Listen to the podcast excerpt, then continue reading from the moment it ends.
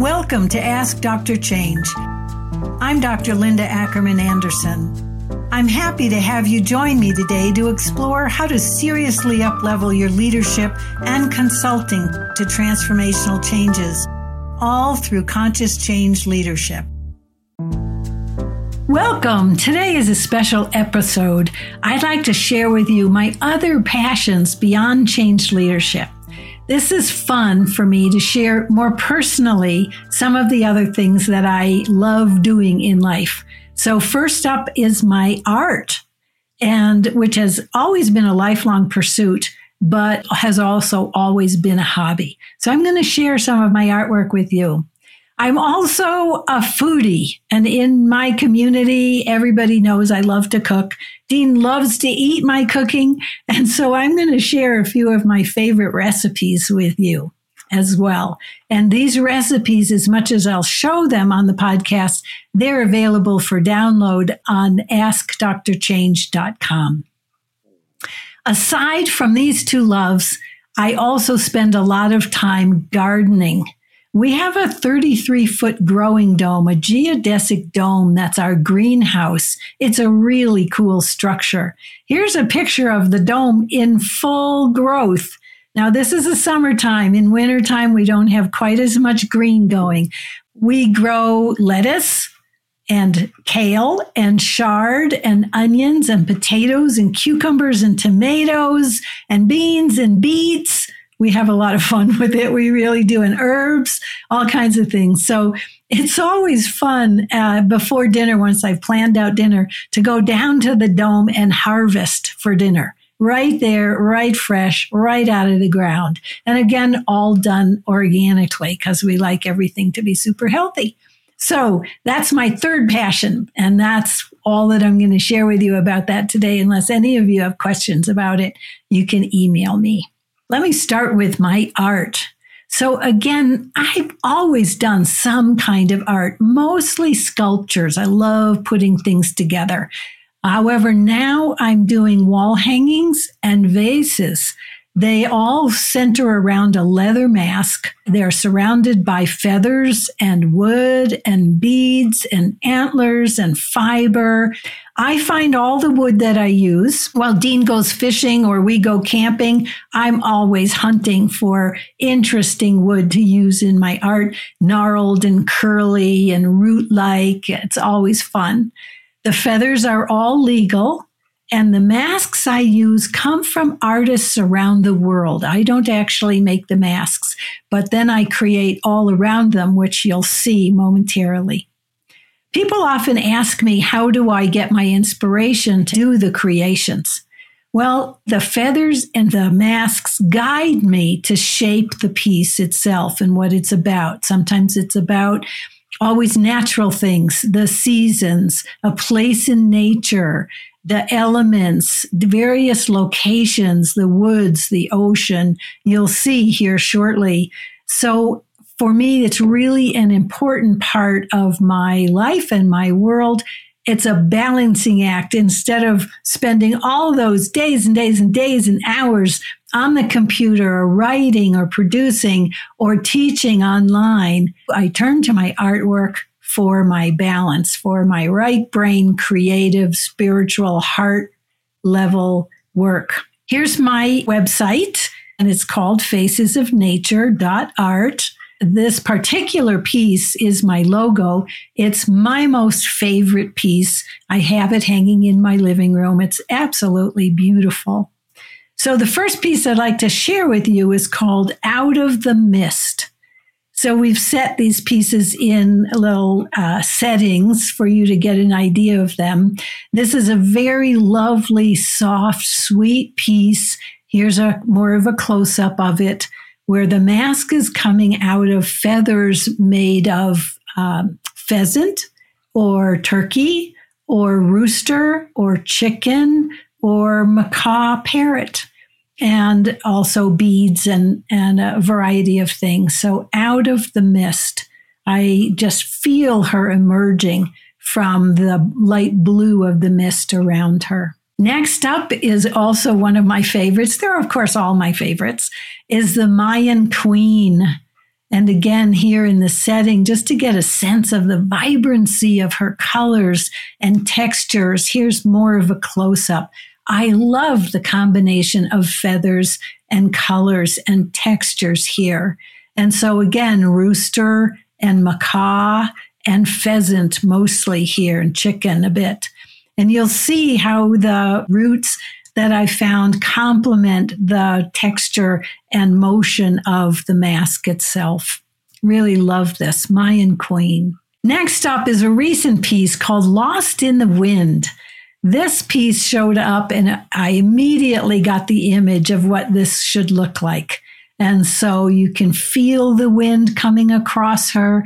You can feel her emerging out of the wind, out of the feathers. Again, they're rooster, in in this one uh, duck nagori duck feathers the curly feathers and um, uh, other again pheasants that are in here as well as beads and some macaw so I love this. And I recently did a Christmas show here in Durango, and Lost in the Wind got the most attention of any of the masks and 15 masks that I showed. And so she's very powerful and very sweet and very inviting.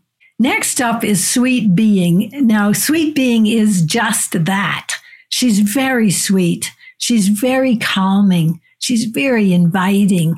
Here's a bit more of a close up. Look at the colors here. I just love this. And when I compliment the pieces, it's so interesting. It's not a compliment to me per se. It's that these are the pieces that emerged. I happen to be the vehicle through which they came out, but the pieces themselves have a life of their own, very separate from me. So, sweet being, again, sweet, sweet. Peacock, pheasant, macaw, rooster. There are a variety of types of feathers here, and I just love the combination of colors and textures here. And then lastly, Mother Earth. Again, a very powerful piece. She's large. She reminds me of the blue pearl, you know, from outer space. Here's a close up of her.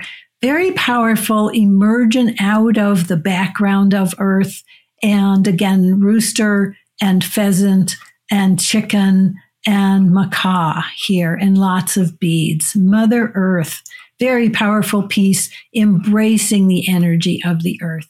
Those are the pieces I'd like to share with you today. Again, my website, facesofnature.art, has a lot more. I even have more to add uh, to the website that I've been working on. And it's just a great joy to me to be able to create something of beauty that I can live with on a daily basis. Now, I'd like to turn to my food experiences. so, my favorite recipes for you First up, I want to share with you, and I have many, many, many recipes and stacks and stacks of recipe books from around the world. You name basically the kind of food that's out there, and I, have looked into it. I have my favorites, and these are several of them I want to share with you. The first one is going to be Chris's pumpkin pie. So here's that recipe. Again, the recipes are available for download on askdrchange.com. So Chris's pumpkin pie. Chris is Dean's cousin, and we believe that this recipe was handed down to Chris from her grandmother or her great grandmother. So it's it's at least four generations old. Now, I am famous for never following a recipe exactly because I have my own tastes and my own ways that I like things to show up and to taste. However, Chris's pumpkin pie is one recipe I do not mess with. I follow this recipe because it's perfect. We just love it. And of course, we, you can add whipped cream or whatever you choose to the top of it. Chris's pumpkin pie is a fall favorite of ours on our day of thanks, we always have pumpkin pie. Again, one thing I want to mention to you is Dean and I are gluten free. So every one of these recipes, some specify gluten free, but any normal flour or gluten free flour tends to work just perfectly fine. And so I put together a gluten free crust for Chris's pumpkin pie. Always turns out great. Next up is my fruit cobbler. This is my family's favorite. And what's interesting about this, it's really fruit and nuts with a little bit of sugar. I mean, there are other little pieces and things in it, but it's inevitably just fabulous and wonderful. One of the quirks about my cobbler is that I don't eat it. Dean always laughs at me. Tara always laughs at me. I'll take a taste when it's just cooled out of the oven. But that's it. I'm not quite sure what it is, but I've never been attracted uh, to round two, three, four, or five of my cobblers or pies. So Dean and Tara rejoice in how much they get to eat because they're so wonderful. And so this too, again, it's a lot of fruit, and nuts on top, a little bit of butter, a little bit of sugar. Again, you can download the recipe on askdrchange.com. It's always wonderful. And it, again, I do it gluten free. This doesn't even have crust. It's the, the topping is the nuts. And so it's a wonderful, fairly healthy dessert. Next up is my superfood smoothies. Now, these are truly famous in my circle and with my clients when we talk about you know, non-work things, I I always mention, or I'll go and get a smoothie while we're consulting, and so I've shared this many many times with my clients. What do I mean by superfood? And so you'll see here the variety of ingredients listed that I've learned. I'm not the expert on superfoods, but I've studied it a bit and I've learned there are a variety of things that we can add to, in this case, smoothies, but you can add to foods that are good for our health, whether it's our heart or our liver or our lungs or our brain, our energy, our immune system, you name it. There's something that we can add that is supportive. So you can probably tell I like things to be healthy. And so this is the one of the healthiest things that I have in the summer months because it's always cooling. And so again, a variety of fruits you can put in, any of the superfood options uh, with coconut milk or regular milk or oat milk, any of the other special milks and juice um, that are useful in this particular recipe. I will share with you my secret ingredient, especially in the summer, is fresh mint leaves. Fresh mint leaves just add so much, and a dash of lemon. Those two things add so much to the vibrancy of the smoothie. So, next summer, have at it. These are really, really wonderful treats in whether it's the morning or your afternoon. Wonderful smoothies. Lastly, I want to share with you Cynthia's rigatoni and sausage with tomato cream sauce. Here's the recipe. Cynthia has been our beloved caterer for our advanced training programs when we host them here in Durango. Cynthia has been our caterer for years, up until a couple of years ago. She actually opened up her own restaurant, the James Ranch Grill. Cynthia is one of the children from James Ranch, which is a huge organic ranch here in Durango that is extraordinarily successful. And each of the kids, Cynthia being one of them, has taken on some specialty. In this case, Cynthia's specialty is the restaurant. They have cheesemakers and uh, lamb growers and vegetable growers and flower growers and you name it. It's just, it's a wonderful place. And Cynthia's restaurant, the James Ranch Grill at James Ranch. So here's this recipe, which uh, I again mention because there's uh, rigatoni, which is not gluten free. I always use a gluten free pasta, some kind of um, spaghetti or linguine, something like that. And there are some great gluten free pastas. This is special. It was one of the fairly simple, but one of the yummiest dishes that Cynthia shared with us. I asked her permission to share it with you, and she said, absolutely, because Cynthia cooks with love. And so I learned so much about the quality of what she's able to produce because it all comes from homegrown, organic, very fresh, made with love. And you ask anybody who's been in any of those programs, they will all mention the food was incredible. And that's because Cynthia has blessed it all and us with her love.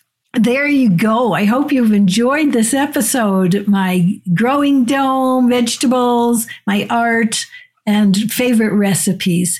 I'd love to know your reactions to my sharing these things. I love to share some more personal uh, aspects of myself and my life aside from my professional work.